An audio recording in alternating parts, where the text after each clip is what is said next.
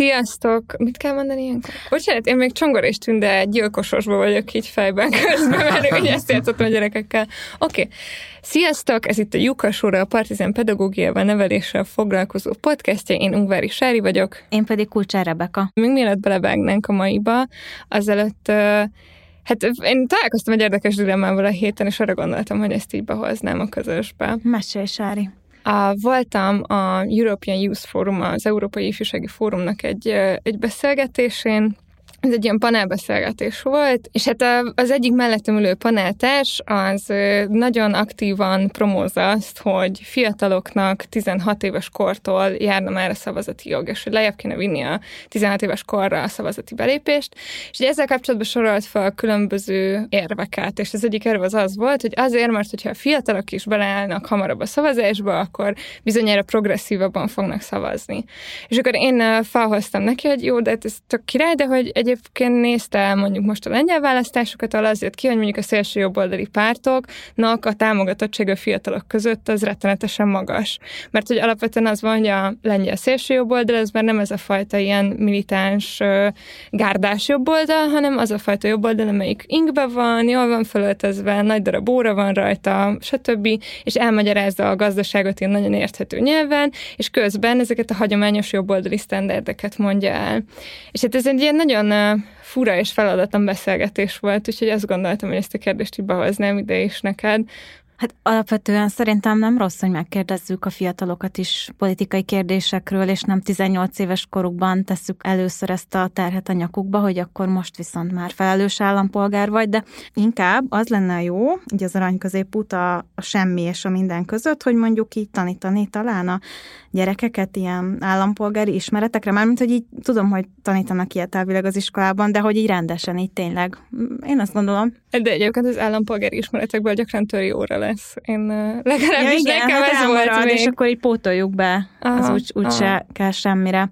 Hát nem tudom, meg azért is veszélyes, mert mondjuk így Andrew Tétet is eléggé sokan szerették, igen. akik 16 évesek, és nem biztos, hogy az jó lenne, hogyha mondjuk egy ilyen figura elindulna egy választáson. Andrew Tate, ez nekem az órámon előkerült, ő ugye román származású, és egy influencer, és ilyen nagyon szélsőséges nézeteket, nem tudom én, utálkozó állításokat tesz, főleg nőkkel szemben egyébként, és közben azt mondja, hogy a férfiasság az azt jelenti, hogy gazdag vagy, hogy autód van, hogy pénzt keresel, stb. stb.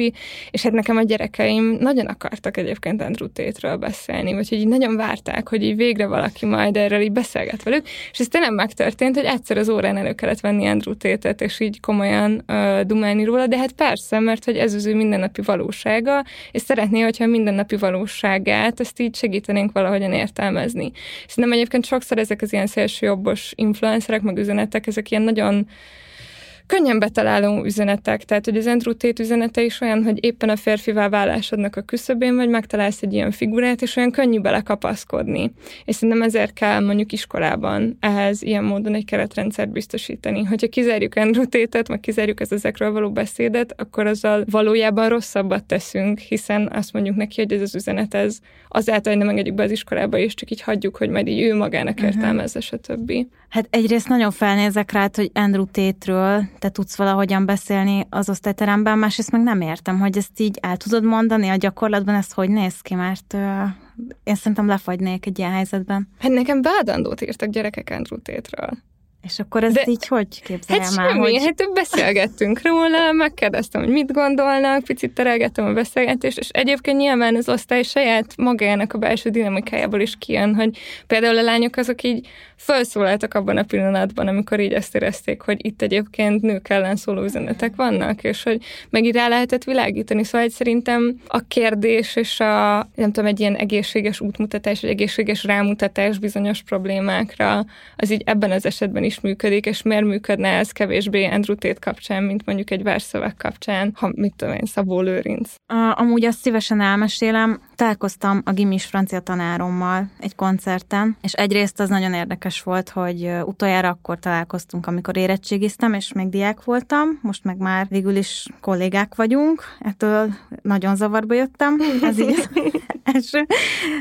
De amiről beszélgettünk, az érdekesebb volt, mert mondta, hogy ő azt látja, hogy igazából csak a pályakezdők, meg csak a nyugdíjasok lesznek már lassan, és valahogy ez a középréteg, ez így kezd eltűnni, és hogy eléggé aggódik, és akkor ahogy így magunkra néztem, én is ezen gondolkodtam, hogy igen, ő azért már egy tapasztaltabb pedagógus, abszolút nem idős, nem nyugdíjas még, de hogy már régóta pályán van, én meg viszont teljesen pályakezdő vagyok, és hogy mennyire jó lenne, ha lenne közöttünk valaki. Persze így is van egy kapocs, de mégis.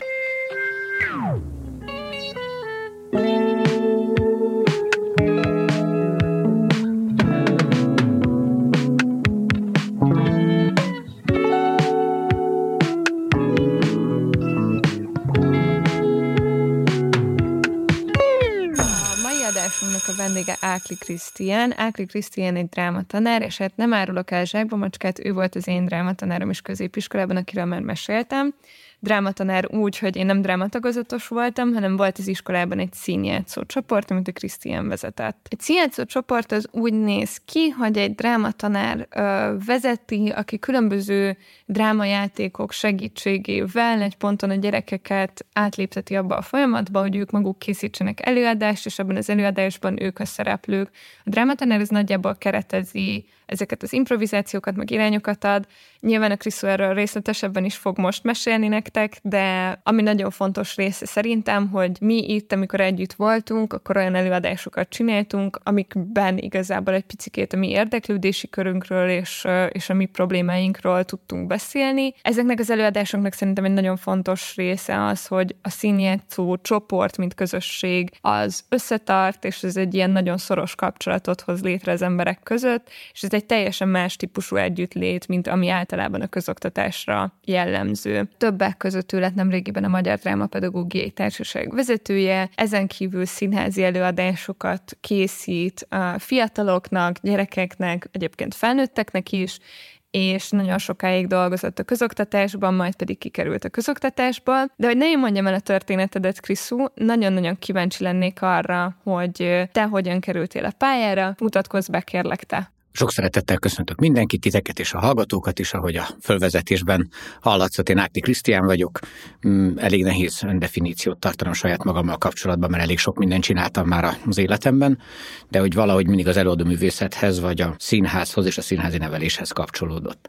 És amikor így röviden kell válaszolni, és nem akarok mondjuk otthon a boltba a szomszédomnak a, így a elkerekedett szemeire reagálni, akkor mindig azt szoktam hogy színházzal foglalkozom, de hogyha egy egyebb beljebb vagyok, vagy mondjuk egy ilyen pedagógiai területen kell magamat így definiálni, akkor azt szoktam mondani, hogy én drámatanár vagyok. Uh-huh. A drámatanárságom az azt jelenti nekem, hogy nem vagyok már a közoktatásnak a része, de hogy az az attitűd, ahogy mondjuk egy problémához állok, vagy egy gyerekcsoporttal el akarok jutni pedagógiai értelemben A-ból B-be, azt én egy drámatanár attitűdből próbálom meg elérni. Mikor voltál közoktatásban? 2011. januárjában a Bogádi általános iskola színeiben uh-huh. színjátszó tanár és történelem tanárként uh-huh. kezdtem a közoktatási karrieremet.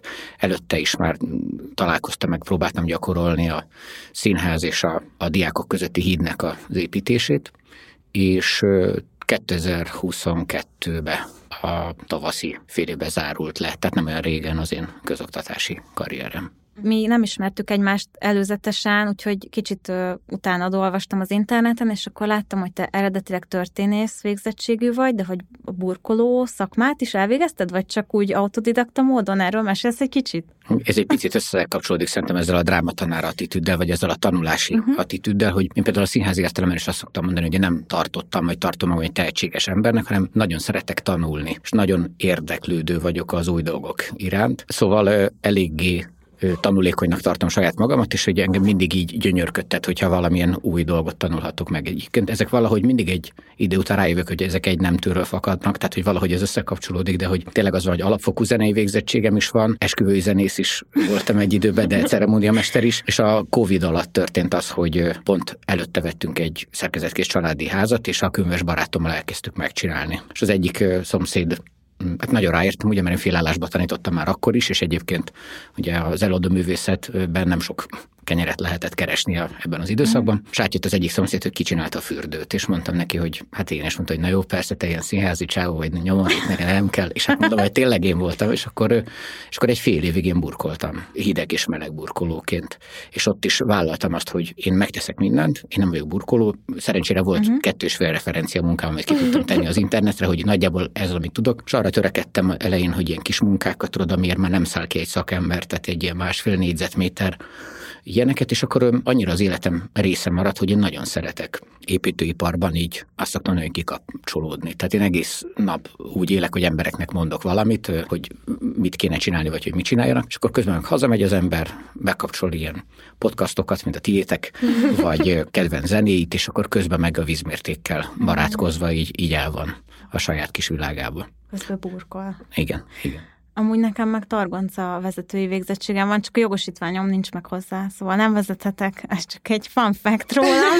Sári, neked van valami alternatív végzettséged? Vizitúra vezető. Én vizitúra vezető vagyok amúgy. És, hogy, és akkor így szívesen át is kötöm, hogy ugye nekem vannak ilyen titulusaim. Uh-huh. Az egyik az, az Oberon Társulatnak a művészeti vezetője, a másik pedig a Magyar Dráma Pedagógiai Társaságnak az elnöke. Ez mind a kettő egy olyan titulus, ami nem csak azt követeli meg, hogy én mondjuk drámatanárként legyek aktív, hanem hogy ismerjem ennek a területnek, vagy mondjuk a független színházi szférának, vagy a, a diák színjátszáshoz kapcsolódó ilyen gazdasági, pályázati és egyéb szervezési, logisztikai lehetőségeket, körülményeket. Nagyon izgén hangzik, főleg azért, mert én nem annyira vagyok benne ezekben a színjátszós, drámapedagógiai körökben, a gyógypedagógiai munkán belül nyilván használok én is drámai eszközöket, de alapvetően én nem tudom, hogy te mivel foglalkozol. Arról tudsz mesélni tényleg teljesen zöld fülűeknek, hogy az, hogy te drámapedagógus vagy, vagy dráma tanár, ilyesmik, hogy az mit jelent a gyakorlatban? Abszolút. Egyébként nagyon sokszor vagyok ebben a helyzetben még, hogy így magyarázni kell, hogy mit csinál a drámatanár. Ez a drámatanár attitűd, ha már az építőiparról beszéltünk, az én csináltam ilyet például, hogy összehívtam az összes szakit, aki ott volt a házban, hogy a jelenlegi lehetőségekhez képest mi a legoptimálisabb megoldás, és hogy találjuk ki együtt. És a végén a nyilázárós haverom az félrehívott, hogy figyelj, Krisz, én nem bírom ezeket az ilyen színházas dolgokat, hogy itt együtt kell mond meg, hogy hogy lesz, és úgy lesz. És hogy szerintem így kapcsolódik ez. De hogy a drámatanárnak szerintem a az eszköztára az a drámapedagógiából merít, ami egy elég fiatal tudomány. Ugye, hogyha mondjuk a magyarországi elterjedését vizsgáljuk, akkor mondjuk 1992 előtt az ilyen régmúlt és a nagy érdekvédelmi szervezet nélküli munkát tudnám ide képzelni, tehát hogy és 92-től vagy a drámapedagógiai társaságnak a megalakulásától indul el valami fajta ilyen egységesülés ebben a dologban. De ez olyan szinten érzékelem én azt, hogy gyerekcipőbe jár, hogy tényleg azt is el kell magyarázni, hogy mi mivel foglalkozunk egy adott színjátszó foglalkozáson mondjuk. Szerintem a drámat, vagy a drámapedagógiának a sokáig ugye az is kérdés volt, hogy ez lesz a neve, és nagyon sokáig játszott a, az alkotó dramaturgia a nyertesek között, és hogy szerintem ez nagyon jól árnyalja ezt a, ez egyébként ilyen kicsit ilyen szabadkőműves, holisztikus, nem tudom, te tudod, hogy ebbe az ilyen megfoghatatlan kasztba tartozó titulusoknak a, a, a, így az anyagát elég jól ár, árnyalja ez a, az alkotó dramaturgia, tehát hogy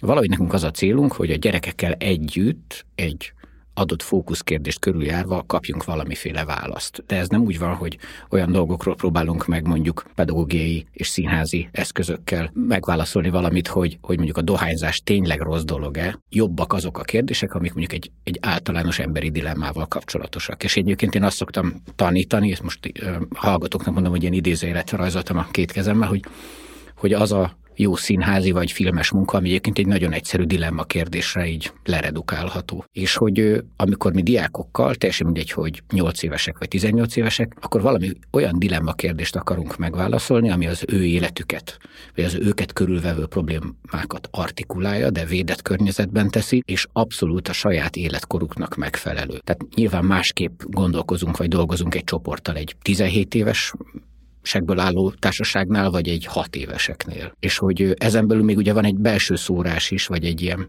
horizontálisabb szórás, egy hogy mondjuk egy Barcsi, vagy egy Nyíregyházi, vagy egy Békés Csabai 17 éves, mondjuk az egyik gimis, a másik szakgimnáziumba jár, a másik meg mondjuk tanodába, az teljesen más dolgok foglalkoztatják, vagy teljesen más dolgok veszik körül. Szóval hogy a drámatanár az a színháznak a pedagógiai köntösébe bújtatva megpróbálja a gyerekeket résztvevővé változtatni, és az őket körülvevő világ kérdéseire, problémáira, problémáira valami választ adni. Hú, ez még nagyon érdekel, hogy nyolc évesekkel mi lehet ez a fókusz vagy dilemma, amit körbejártok? ez teljesen, teljesen változó. Azért mondanék, egy, egyrészt azt hadd mondjam el, hogy nálam nincs a bölcsekkövet, tehát amit én mondok, az nem ja. egy, az igazság, hanem hogy mondjuk a saját tapasztalataim, uh-huh. vagy az általam látott dolgok alapján én most hogy állok ezzel a kérdéssel.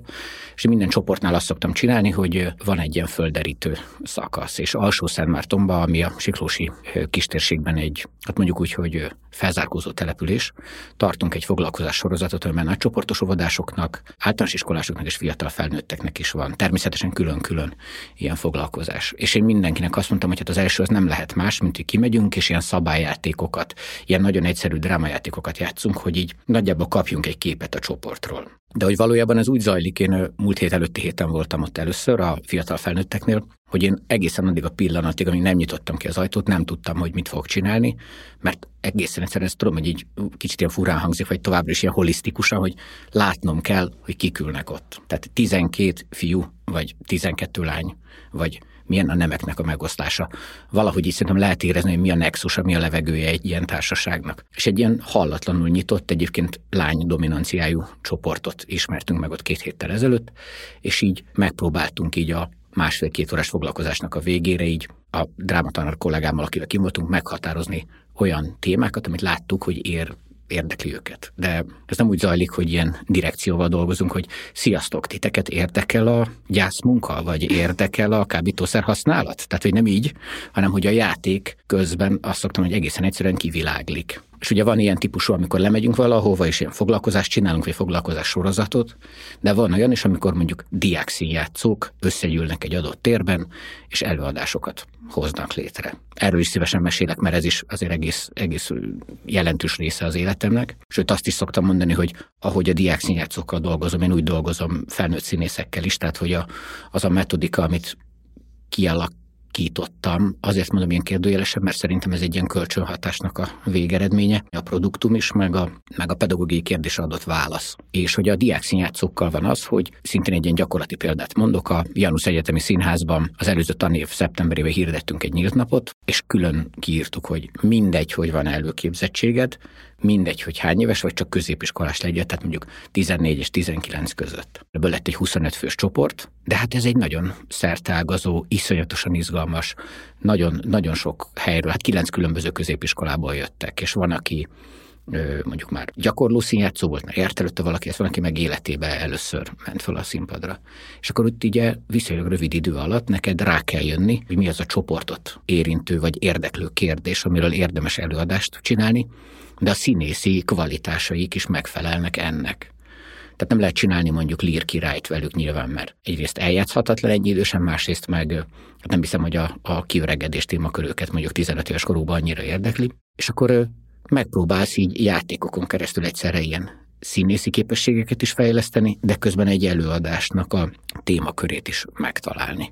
És akkor valahogy ez a kettős cél valahogy összeér, akkor pedig átváltozik ez egy ilyen alkotó folyamattá, amikor színházi alkotóvá változnak a 14-15-19 éves fiatalok. És itt van egy ilyen elve, mert szoktam mindig mondani, hogy és mi mindig megpróbáljuk őket úgy szétosztani, hogy hát a, mindig az almának a pirosabbik fele látszon. Mm. És ahogy megyünk előre az időben, úgy lehet a gyerekekre, bocsánat, hogy ezt mondom, még a felnőttekre is sokszor mondom ezt, úgy lehet a gyerekekre egyre nagyobb feladatot tenni, vagy szélesíteni ezt a felületet, hogy hol piros még ez az alma. Nekem ez a saját munkámmal, én ezt nagyon tudom rokonítani, hogy az erősségekre építünk mindig, szóval soha nem arra, hogy mi hiányzik, hanem hogy mi az, ami már megvan. Igen, és hogy én úgy szoktam felépíteni munkát, hogyha több évem is van egy-egy csoporttal, hogy, hogy a, az első év hogy az első két év, ez mindig ilyen csoportfüggős, hogy aki vagyok, ki vagyok én, a következő a ki lehetek, és ahogyha még van erre idő, mert olyan sokáig eljut egy csoport, az a ki lehetnék. És a ki lehetnék, annak van egy nagyon erős pozitív és negatív hangulata is, tehát ennek akár prevenciós értéke is tud lenni. Azt akartam még mondani, hogy szerintem, amit tök fontos még ahhoz, hogy ezt a ilyen diákszínjátszó folyamatot, vagy diákszínjátszó előadás készítős folyamatot átlás az ember, hogy nagyon sok igazából az ilyen kérdésfeltevés, beszélgetés, ötleteknek a gyűjtögetése, és hogy akkor utána ezekből az ilyen ötletekből lehet szűkíteni, de ezt utána újra anyagokat keresünk, tehát hogy folyamatosan egy ilyen szűkítés, bővítés jellemzi az egészet, meg szerintem egyszer egy ilyen memória munka is, tehát szerintem aki drámatanár, ennek nagyon-nagyon erősen emlékeznie kell arra, hogy mit mondott ez a kisgyerek, mikor, mit látott ettől, milyen jelenetek születtek meg, és valahogy az alapján összeollózni a különböző történeteket, stb. Aztán utána egyszer csak a színpadra. Egyébként sokan dolgoznak úgy kicsikkel, hogy mesékkel szoktak kezdeni, uh-huh. és ez szerintem azért is fontos, mert hogy a mesékben mégiscsak olyan archetípusok vannak, amikkel már valamennyire a gyerekek is rezonálnak, mert ezeket már ismerik. Tehát ez úgy valahogy benne van a lelkünkben az ilyen meséknek a, a rezgése, vagy nem tudom, hogy ezt most hogy mondjam, és hogy sokszor ezek a mesék is olyanok, hogy nem azt kell előadni igazából, ami a mesében van, hanem azt kell előadni, ami aztán utána a gyerekeket abból a meséből uh-huh. érdekli mi az a figura, ami megmozgatja őket, mi az a dilemma, ami rájuk talál egy mesében, mert hogy nem olyan egyértelmű egyébként, hogy adott esetben egy-egy mese miről szól a csoportnak, hanem ott meg kell akkor találni, hogy mondjuk ebben a mesében adott esetben ők a, az anyuka karakterrel fognak menni, az apuka karakterrel fognak menni, valójában az a releváns dilemmájuk, ami ott, abban ott a gyereknek a dilemmája abban a történetben, vagy ők egy másik dilemmára akarnak fókuszálni, és van egy barátunk, Szolai Ádám, aki, aki, hát nem tudom, hogy hányszor uh, rendezte meg a milyen királyfi, még én is A halhatatlanságra Halhatatlanságra vagyok királyfit, igen. Nem tudom, hogy hányszor csináltam meg, és nem volt kétszer egyforma. Mert egy egyszerűen nincsen két ugyanolyan csoport, akik ugyanúgy reagálnának dolgokra. És bocsánat, még egy, mert nem válaszoltam arra a kérdésre, hogy a nyolc évesekkel mondjuk milyen fókusszal lehet dolgozni. Az egyik, amit még a Sári mondott ahhoz kapcsolódva, hogy szerintem a drámatanár mindig gyűjtéssel kezdi, életkortól függetlenül, tehát megnézi, hogy mik a lehetőségek, hogyha ügyes vagy így, mondjuk úgy, hogy egy kicsit racionalista, ami szerintem egyébként az ilyen alkotóművész tanár attitűdből nem mindig van, meg tudod, hogy és egyébként mekkora a tér, uh-huh. hány fős a busz, uh-huh. hogy fogunk tudni elutazni, nem tudom, siófokra, tehát tudod, hogy azért sok minden Igen. más tényező is van, hogy akkor utána van az, hogy alkotói attitűd szerint választ ehhez irodalmi anyagot. Tehát van, aki azt mondja, hogy fú, gyerekek, ez nagyon jó, van a halhatatlanságra vágyó királyfilméhez klappol, vagy ehhez nagyon megy a csongor és tünde, vagy iszonyatosan megy egy, mit egy kortárs cseh novella. Szóval bármi lehet. Nekem alapvetően az a fő eszközöm, hogy rögzített improvizációkból dolgozom, de a felnőttekkel is. Tehát az Oberon társulat is nem az annyi, hazamegyek, írok valamit és odadom nekik, hanem hogy együtt próbálunk meg jó mondatokra vagy kulcsmondatokra rájönni. És még a nyolc évesekhez egy ilyen gondolat, hogy az Őrzők című előadást az egy részvételen alapuló, nehéz megfogalmazni, talán színházi nevelési előadásnak hívnám, annak mondjuk az a kerettörténete, hogy van az Őrzők földje, ahol mi élünk, és ma este van az avatási ünnepség, ahol titeket, a kis őrzőket most teljes jogú őrzőkké fognak avatni, mert elkövettetek egy nagyon nagy jó cselekedetet. És az avatási ünnepség után megkapjátok a láthatatlanná válásnak a képességét. És azért vagyunk mi őrzők, mert őriznünk kell a varázskaput, nehogy a gonosz suttogók bejöjjenek és tönkretegyék az országunkat. És az a történet, amit nem megmutatunk a gyerekeknek, hanem ők az őrzők velünk, hogy az avatási ünnepségen eltűnik az egyik őrző, és rájövünk, hogy valószínűleg kiment a suttogókhoz. És iszonyatosan félelmetesek a suttogók, de hogy a játéknak a feladata az, hogy a, a gonoszságot meg kérdőjelezze, vagy a rámondott gonoszságot. Tehát, azzal fog, tehát azt mondtam egyszer, hogy ha meg kell fogalmaznom a, hogy egy mondatban, hogy a tanítást, szintén macska köröm idézőjel a kezem, hogy ha valakire azt mondják, hogy gonosz, akkor győződj meg róla, hogy tényleg az-e. És hogy tényleg ilyen nagyon szép élményeink vannak ezzel kapcsolatban, hogy a gyerekek az a láthatatlanná válás, hogy így a fejünk fölött össze kell tenni a kezünket, és akkor így ezzel a fizikai erőszaknak a lehetőség is ki van x és nekem nagyon csodálatos élményem, hogy ilyen fejem fölötti kézzel 15 gyerekkel futkosok folyosón a, suttogva, kifestett arcú volt színjátszóim között, akik megkeresnek minket. Szóval hogy tudod, hogy ez például egy olyan kérdés, ami szerintem 8 éves korban izgalmas, 9 éves korban izgalmas, 10 éves, 11 évesen is, de 12 már nem. Ezek egyébként hogy élnek aztán tovább a gyerekekben, vagy, vagy mi lesz ennek az előadásnak így az utóélete? A, tehát mi diákszíncokat csinálunk, hogy az ilyen foglalkozás, amit... Hát például ez a suttogós, ezután uh-huh. mit okoz a gyerekekben, vagy történik valami? De várj, szerintem most ez egy színházi nevelési uh-huh. előadás, amiről beszélünk, uh-huh. és te nem a diákszínjátszó előadásokra hát mind a ke- Én még kevéssé érzékelem, hogy most itt hol vannak az elválasztó vonalak, meg uh-huh. mi mit jelent, úgy igazából az egészre kíváncsi vagyok, mert mondtad most ezt, hogy suttogós előadás, de beszéltél arról is, amikor van egy saját probléma, egy fókuszpont, de hogy folyamatosan az jut eszembe, hogy van olyan is, hogy pszichodráma, de hogy te nem pszichodráma tanár, vagy facilitátor, vagy hanem drámatanár, és hogy vajon így mi a kettő között a különbség, az így hogyan csapódik le a résztvevőkben, én még ezt nem mhm. értem teljesen. Nekem mm, ezzel kapcsolatban sokszor csak kérdéseim vannak, de hogy egy uh-huh. állításom biztosan, hogy én ezt szoktam mondani, hogy a drámatanár szerintem az nem pszichológus, és nem pszichiáter. Tehát én nem vagyok arra hivatott, hogy mondjuk mentális betegségeket, vagy súlyos, szociálisan eredő problémákat én föloldjak. Hogy tehát én arra szerintem a drámatanár az kvalifikált, hogy bármilyen szociális környezetben létrehozzon valamit, vagy eljuttasson gyerekeket, de arra, hogy mondjuk tudod, egy mentális betegséggel ő foglalkozom, vagy, vagy egy, nem tudom már jobban hangsúlyozni, de hogy, tehát vagy egy pszichológiai problémát ő oldjon meg, azt szerintem az egy, az egy öngól, az egy tévedés lehet és hogy milyen lehet a, az utó, utóélete, az őrzőknél azt nagyon sokszor kapjuk vissza, hogy, hogy hát mikor lesz a következő rész, vagy hogy mi történik, mert ugye van egy nagy szokásunk itt a színházi nevelésben, hogy nem úgy van vége, hogy és a király és a királylány uh-huh. boldogan értek, ami meg nem haltak, hanem hogy egy ilyen, egy ilyen jó tetőpontnál van vége, és hogy a gyerekekben még utána azt szoktuk mondani, hogy ez egy ilyen magvetés, tehát hogy, hogy a problémával kapcsolatban meghallgatsz csomó érvet és ellenérvet, hogyha szerintem minél kisebbek, annál több ilyen, ilyen biztos pontot kell hozzáadni, hogy az értelmezési tartomány az arra menjen, amerre szeretnénk, de hogy nincs úgy vége, hogy és meghajolunk, és, és happy end, hanem hogy valami nyitva marad. És ezt érzi a gyerek, és én, nekem ez nagyon gyakori élményem, hogy és mikor lesz megint őrzők, és mikor fogjuk tovább, tovább vinni a történetet, vagy hogy mi történik Belerinnel. De ezt mondjuk úgy képzeljétek el, hogy a, az őrzők az egy színházi nevelési előadás, tehát ott a gyerekek azok mondjuk résztvevők nézőként, de hogy közben nem az van, hogy tehát ők alakítói a történetnek, de hogy ez mégsem ugyanaz, mint a színjátszós uh-huh. folyamat, és akkor ezt most szerintem itt tegyük valahogy tisztába. Igen. Hogy a színjátszós folyamat az az, amikor a gyerekek maguk, a gyerekek maguk az alkotók, a gyerekek maguk a játszók, ők hozzák a történeteket. Egy színházi nevelési előadásnál ez egy ilyen tömörített pillanat, egy kétórás valami, ami alatt a gyerekek találkoznak egy történettel, játszunk által, akik általában felnőtt játszók, vagy Kriszó volt színjátszói, és akkor ezek a játszók azok, akik aztán utána ezekbe a dilemmákba bevonják a gyerekeket, de hogy az meg egy ilyen alkotó részvételi dolog, az viszont lezárul abban a pillanatban, hogy az előadásnak vége van, mm-hmm. és mhm. kimegy a teremből az ember. Viszont egy színjátszó az egy ilyen éveken keresztül tartható folyamat, hogy általában az az van, hogy a diák szín játszósok ezeket az előadásokat lejátszák, nem tudom én, jó esetben. Igen. És az, az egy jó szituáció. Vannak egyébként fórumok, az országos diákszínjátszó találkozó, regionális diákszínjátszó találkozó, ahova ezeket az előadásokat egyébként el lehet vinni, és akkor ott a gyerekek meg is nézik egymást, de hogy alapvetően ezek az előadások nem úgy működnek, mint a színházi előadások, hogy évadokon keresztül futnak, hanem ezek gyakorlatilag egy ilyen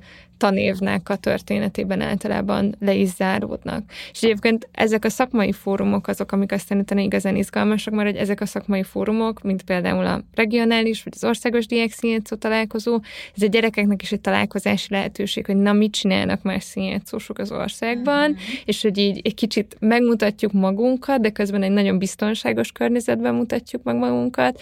Még másrészt az is van, hogy a tanároknak, a színjátszó tanároknak ez egy nagyon fontos szakmai tapasztalat, hogy ők egymást látják, egymásból inspirálódhatnak, stb.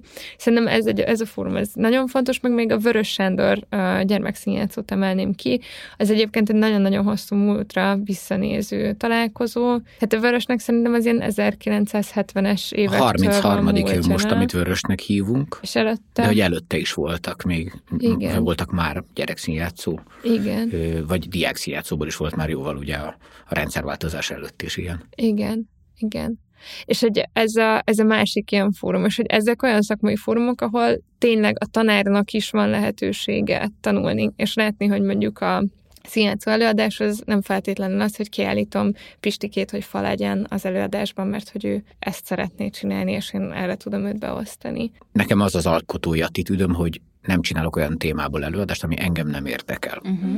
Ami egy idő után viszonylag nehéz, mert hogy tényleg voltak olyan évek, amikor párhuzamosan négy-öt csoportot működtettem, és hát azért a hol a helyem a világban, mi az én saját felnövés történetem, mik a párkapcsolati viszonyaim, az örökölt párkapcsolati kultúrámat, azt fölül tudom írni, tehát azért alapvetően mindig ismétlődnek a témák, viszont mindig van egyfajta formakeresés, ami engem iszonyatosan foglalkoztat. És azt szoktam mindig mondani, hogy hogyha a diák színjátszásra nem úgy tekintünk, mint a kőszínháznak a kis testvére és a, az ott látható technikai vagy megvalósítási formáknak a leképezése gyerekekre, hanem úgy, hogy hát azért a kamasz korosztályban a legközelebb a korszellemhez, és ezáltal szerintem sokkal kapacitáltabb arra, hogy mondjuk új formákat vagy, vagy kapcsolódási pontokat találjon, akkor ez egy kísérletezésnek a lehetősége. Itt a kísérlet mellett a pedagógiai attitűdöt azért nagyon-nagyon kiemelném, tehát nem azon, hogy az, a rendezőnek van egy ilyen önmegvalósítási vagy egy kísérletezési lehetősége, hanem hogy mindent egy ilyen pedagógiai rendszeren belül kell elképzelni. És én nagyon sokszor ö, vagyok úgy, hogy bemegyek egy órára, adok egy ajánlatot, és a gyerekektől kapok vissza valami olyan irányt, ami soha életemben nem jutott volna eszembe, hogy mondjuk egy diákszínes előadás az mondjuk kell 150 ötlet, de legyen, jó, legyen 150, nekem lehet, hogy csak 23 van, de hogy én megpróbálom a gyerekeket úgy helyzetbe hozni, hogy az összes többi ötletet, azt ők adják bele. És én konkrétan meg tudom mutogatni különböző előadásaimban, hogy ott hogy került helyzetbe az a játszó, aki most mondjuk filmrendező szakon van, vagy színész szakon van, és hogy tudta megvalósítani az ötletét úgy, hogy egy nagy dramaturgiai egységnek a része legyen, nem egy önálló show. És az előadás soknak ilyen szempontból is van szerintem egy feladata, tudod, hogy megmutassák, hogy egy csoport hol jár, és mi az az új, amit megtalált. A gyerekeknél a találkozási pont az nagyon fontos, de hogy az is van, hogy a színházba való beavatásnak a része ez. Tehát, hogyha mondjuk ilyen nagyon erős, jelenlét alapú, valódi ságot kereső és, és tényleg igazi kapcsolódásokkal rendelkező diákszínjátszó előadás jön létre, akkor az a gyerek, aki ebben részt vesz, akkor ő utána kvázi egy rossz színházi előadásnál érezni fogja, hogy itt hamisság van. Uh-huh. És ezért különösen nagy a felelősségünk, hogy, hogy mondjuk mit tanítunk szintén macskaköröm az ilyen típusú foglalkozásokon belül. Hát meg szerintem itt nem csak egy színházi tanítás van, hanem ténylegesen az, hogy, hogy kiállsz egy színpadra, mondasz valamit, hogy, hogy olyan helyzetekbe vagy rakva, mondjuk nem tudom én, hetente egyszer, hogy neked történeteket kell mesélned. Ezek azért olyan fajta képességek, amiket aztán utána nagyon intenzíven visz magával az ember. És amúgy úgy, mint a te volt színjátszós, de egyáltalán általánosabban, mint volt színjátszós, azért ez nagyon sokszor van, hogy érezzük egymáson, hogy na ő is egy ilyen fajta színjátszós ment keresztül, mert valahogy más, a, más a, az attitűdje a rögtönzéssel és egyebekkel kapcsolatban. Szóval szerintem itt nagyon, tehát itt van egy ilyen nagyon fontos képességfejlesztő hatása ennek, ami miatt egyébként én sajnálom, hogy nincsen Magyarország minden iskolájában színjátszó, és olyan lehetőség, hogy ezt lehessen csinálni van erre valamilyen fajta növekedési tendencia, hogy ez így változzon. Hát tényleg, akik átmennek egy ilyen fajta folyamaton, szerintem olyan szinten jobban készen állnak arra, hogy megmérettetéseken aztán utána az életükben mm-hmm. jól vegyenek részt, és lehet, hogy nem lesz színész, lehet, hogy ő irodista lesz, lehet, hogy ő, nem tudom én, kukás lesz, bármi, de hogy valahogy a valahogy a jelenléte egy picit más lesz. Nem tudom, hogy egyre mik a jó szavak, ezt még nem próbáltam megfogalmazni. Én úgy vagyok ezzel, hogy köszönöm, hogy ilyeneket mondasz, mert hogy így saját magam látok valamit, tudod, az ilyen adott témával kapcsolatban, és hogy szerintem ez mindig hitelesebb, hogyha volt színjátszók mondják el, hogy ők mit kaptak egy ilyen típusú folyamattól. És, és ezen sokat, sokat szoktam gondolni, hogy mi a gyakorlati megtérülése egy uh-huh. ilyen adott adott dolognak. Ő, és egy picit ez szerintem ez ahhoz is kapcsolódik, hogy mondjuk, hogy lehet-e az abból színész, aki egy ilyen típusú folyamaton megy át. És hogy szerencsére itt is a gyakorlat mondja azt, hogy igen, tehát nem nagyon sok volt diákom tanul, vagy végzett már színészként, és hogy hogy hát alapvetően én, én mindig azt is szoktam, hogy például én a jelenléttel szoktam foglalkozni nagyon sokat tréningen belül, hogy hogy vagy jelen. És ezt a jelenlétet, ezt elég nehéz megfogalmazni, hogy, hogy, hogy a színész, amikor fölnézel a színpadra, az ő jelenléte mi az, amiben téged iszonyatosan megfog. De hogy ez a jelenlét, ez a hétköznapi jelenlétre is hatással van, vagy a tudatosságra. Tehát ugye, hogy nagyjából úgy szoktam a jelenlétet megfogalmazni, hogy az a színész van jelen, aki figyel saját magára, a társára, és arra a rendszerre, amin belül most ott van.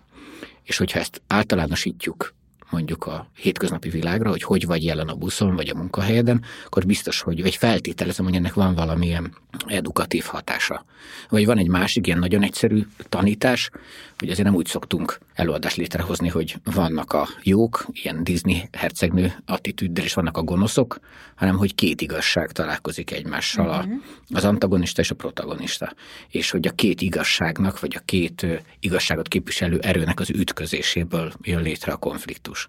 És színház történetet is tanítottam egy időben, és ott is ezt mondtam, hogy ezt az általános igazságot el tudjuk fogadni az életre is, hogy mindenkinek igaza van a saját nézőpontjából, akkor sokkal könnyebb mondjuk társadalmi vagy az egyénnél magasabb szintű folyamatokat elfogadni. És itt szerintem az elfogadáson van a hangsúly. Elfogadni és aztán értelmezni. Igen. Igen. Igen. Igen. Hú, ez teljesen letaglóz. Meg az jut eszembe, hogy amúgy sokkal könnyebb lehet a bankban jelezni a problémádat az ügyintézőnek, ha előtte a színjátszós múltadban már megtanultad, hogy ezt így mondhatom el, és gyakoroltad. Szóval, hogy nem csak színész lehet az ember, hanem ilyen prózai, egyszerű előnyöket is adhat az életben, nem? Vagy te ezt tapasztalod, Sári, amúgy könnyebb az életvezetés? Színjátszós. Nem tudom, nem tudom, hát ugye nem, nem éltem egy másik Igaz. életet, szóval erre most én nem feltétlenül tudok válaszolni. Érdekes, hogy azt mondott Sári, hogy nem színészek, hanem játszók, meg diákszínjátszás, meg színházi nevelés, és ezek a fogalmak egyelőre nekem eléggé ilyen egyhalmazba tartoznak, és folyamatosan az jut eszembe, hogy amikor én gyerek voltam, akkor is volt színjátszó, de hát ez egyáltalán nem ilyen volt, hanem a színjátszó szakkörbe, vagy a színjátszóba azok a gyerekek jártak, akik nagyon aktívak voltak, nagyon jó volt a kiejtésük, nem voltak félénkek, és akkor ők felléptek mondjuk az iskolai ünnepségen, verset mondtak, stb. Nagyon szerettem volna közéjük tartozni, de akkor még nem mertem nyilvánosan beszélni.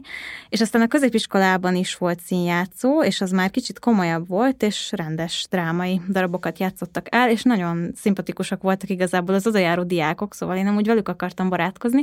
Ezért összeszedtem minden bátorságom, és megkerestem a drámatanárt, és kérdeztem, hogy hogyan lehet jelentkezni, ez így hogy működik és ő azt kérdezte egyből vissza, hogy milyen szerepre aspirálsz, és ez a kérdés engem nagyon megdöbbentett, mert uh, hirtelen nem is tudtam, hogy mit jelent, de aztán eszembe jutott, hogy ugye a Sims 2-ben is vannak aspirációk, mint például vagyon, meg család. Gondoltam, hogy ez biztos valamilyen célt jelent. Gondolom, akkor ez azt jelenti, hogy, ki, hogy így már tudnom kéne, hogy én most milyen szerepet játszanék, milyen színdarabban, de ó, hát én azért ennyire nem vagyok olvasott meg. Na jó, végül is, hogyha ahhoz, hogy színjátszós legyek, így ennyire műveltnek kell lenni, hogy így tudni kell az aspirál szó jelentését, akkor inkább nem érdekel. De nem tudom, hogy már mit mondtam valamit így álmotyogtam. Na, és én azt gondoltam mindig, vagyis hát érettségig, hogy ez a színjátszás, de most valami egész másról beszéltek. Tehát, hogy a jó színjátszó az mit jelent valójában, és én szerintem ez nagyon fontos, hogy nincs ilyen különbségtétel. Tehát én még sose indítottam úgy csoportot, hogy kedves gyerekek ide az járjon, aki színész akar lenni, ide meg aki akar játszani. Tehát, hogy egy olyan helyzetet kell nekünk megteremteni, amiben mind a, hogyha már így mondjuk ilyen polarizáljuk ezt a ezt a, a diákságot, hogy akkor mind a két fél megtalálja a játék lehetőségét. De hogy közben szerintem az egy nagyon fontos dolog, hogy a, a jó színjátszó, tehát nincs egy ilyen, hogy akkor tehetségfaktora 91 százalék tudod, vagy ilyesmi, hanem hogy az van, hogy mennyire nyitott a többiekre, mennyire tud együtt dolgozni, mennyire alkalmazkodik úgy, hogy közben ezt az alkalmazkodást nem veszi mondjuk sérelemnek, vagy mennyire tanulja ezeket az ilyen szociális kapcsolódási dolgokat és hogy én nekem tényleg a legtöbb csoportomban úgy van, hogy nem minden csoport, most, most egy picit végig gondoltam, hogy nagyon jól játszott együtt a, a jelenleg színházban tanuló gyerek, és a, vagy a színészetet tanuló gyerek, vagy a grafikus is, és pont a, most az utolsó, amit a művészetében csináltam, a Gomolyban van így, hogy a főszereplő most grafikusnak tanul.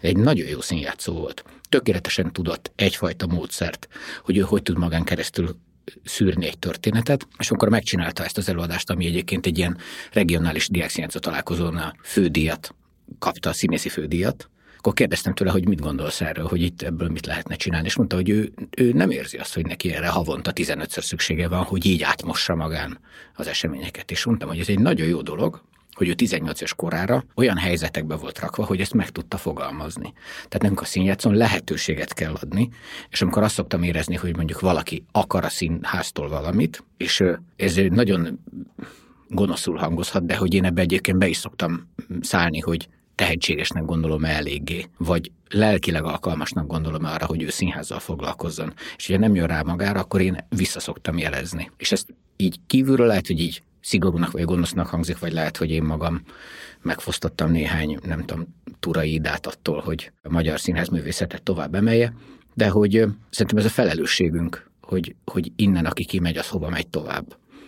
Szóval, hogy a jó diák színjátszó az jól működik együtt a társaival, és akiben azt látjuk, hogy ő alkalmas arra, hogy színész legyen, akkor őt szerintem kell erősítenünk. De van olyan, amikor csillogó tehetségű lány azt mondja, hogy ő egyébként nem akar színházművészettel foglalkozni, hát akkor ezt meg ráhagyjuk, tehát nem erőlködünk. Én egyet szoktam csinálni, amikor azt érzem, hogy nincs nagyon más alternatíva, akkor szoktam nagyon-nagyon idézőben megtenni mindent, hogy ő azért mégiscsak ezt válassza. És valamikor az is kevés, de hogy így törekszem rá, hogy, hogy azt mutassam, hogy ő mondjuk a színházművészet gyakorlása által mondjuk társadalmi, vagy szociális, vagy mondjuk ne talán pénzügyi értelemben is mondjuk előrébb kerül. Uh-huh. De mondjuk erre mondva egy konkrét példát, tehát hogy mondjuk itt olyan helyzetekről beszélünk, hogy mondjuk adott esetben boltos lesz egy faluban, vagy színész. Uh-huh. Igen, ha, igen. Tehát, hogy itt ilyenek. Amikor az Előbb mondtad, hogy te direkt meséket szoktál vinni. Az jutott eszembe, amikor először találkoztam veled, és akkor is épp egy ilyen mesés foglalkozásra mentél, és kértél, hogy olvassam el a mesét, és azt hiszem, hogy be kellett fejeznem, és ez hirtelen olyan volt, hogy így, úristen, mibe csappentem ki ez a lány, de hogy most meg hallottam, hogy színjátszóként kezdted, és akkor én látom ezt a két végpontot, hogy most már azért te is pedagógus szerepben vagy, de diákként kezdted, és hogy Sári, hogyha nem nagy kérés, elmondod nekünk, hogy ez a dráma tanári, drámapedagógusi szerep, ez hogyan bontakozott ki, tehát onnantól kezdve, hogy színjátszó, odáig, hogy most végül is drámapedagógus vagy te is. Hát szerintem én konkrétan az első adásban mondtam, hogy velem az történt, hogy a Krisztó egy ponton rám bízott egy foglalkozást, és akkor tetszett. Tehát, hogy ez egy ilyen nagyon egyszerű uh-huh. dolog. Ami viszont nem egyszerű ebben, hogy, és ami nem olyan evidens, hogy szerintem az én esetemben az történt, hogy én teret kaptam felnőttektől arra, hogy felelősen elvigyek különböző ilyen munkákat. És hogy nem az volt, hogy nem tudom én, végtelenül képzett lettem volna, vagy végtelenül okos, vagy bármi, hanem csak egyszerűen teret kaptam arra, hogy tessék, próbáld ki magadat, tessék, menj be, tessék, csináld meg. De hogy ez szerintem nagyon fontos, hogy ö, szerintem én úgy lettem drámatanár, hogy én loptam, Egyébként nem biztos, hogy én drámatanárnak nevezném magamat még egyenlőre, mert azt érzem, hogy ez egy ilyen konstans tanulási folyamat. Én végigloptam gyakorlatilag az összes drámatanár ismerősömet, egy csomó nagyon-nagyon király pedagógust, aki Magyarországon ebben a szakmában dolgozik, én arcátlanul beültem az órájukra, mindent leírtam, amit csinálnak, és aztán utána megcsináltam, és kipróbáltam, és rájöttem, hogy mondjuk fú, ez ilyen módon én meg tudom csinálni, nem itt akarok ezen változtatni, és elkezdtem a saját formámra alakítani azt, amit ők csinálnak. Szóval szerintem ez a lopás mozzanat a leglényegesebb. Vannak egyébként elérhető intézmények, tehát hogyha valaki szeretne mondjuk, a, nem tudom én intézményesen tanulni, akkor jelenleg ugye a Pázmányon is van ilyen képzés, meg a Károlin is van egy ilyen uh-huh. képzés, tehát hogy lehet ezeken keresztül is, illetve a Magyar Drámapedagógiai Társaságnak, aminek a Krisztó az elnöke, annak van egyébként egy 120 órás képzése, 200-120 órás képzése is, tehát hogy ezeken így lehet részt venni. De szerintem egyszerűen az van, hogy hogy nézni kell, menni kell, nézni kell, menni kell, nézni kell, menni kell, és azáltal nagyon sokat tud fejlődni az ember. Szerintem nagyon fontos, hogy ami, amit én eltéltem a Krisztunál, az a az úgynevezett Padawan rendszer volt. Ez a Padawan rendszer, ez gyakorlatilag az, hogy ilyen kisebb feladatokat átengedett nekünk, és azt mondta, hogy ezt most csináljátok ti. Um, vezessétek ezt a foglalkozást, gyertek, belegyetek asszisztenseket, csoportvezetőnél, stb. És ez a Padawan rendszer, ez egyszerre arra biztosít lehetőséget, hogy te lásd az adott drámatanárnak a gondolkozását, arra is lehetőséget biztosít, hogy mondjuk, nem tudom én, kipróbáld magad helyzetekben, és szerintem nagyon sokan, akik egyébként ebből a régióból jövünk színjátszósok, ezeken a pedemen rendszereken keresztül kaptunk meg egy csomó mindent, amit meg lehet kapni aztán később drámatanárként.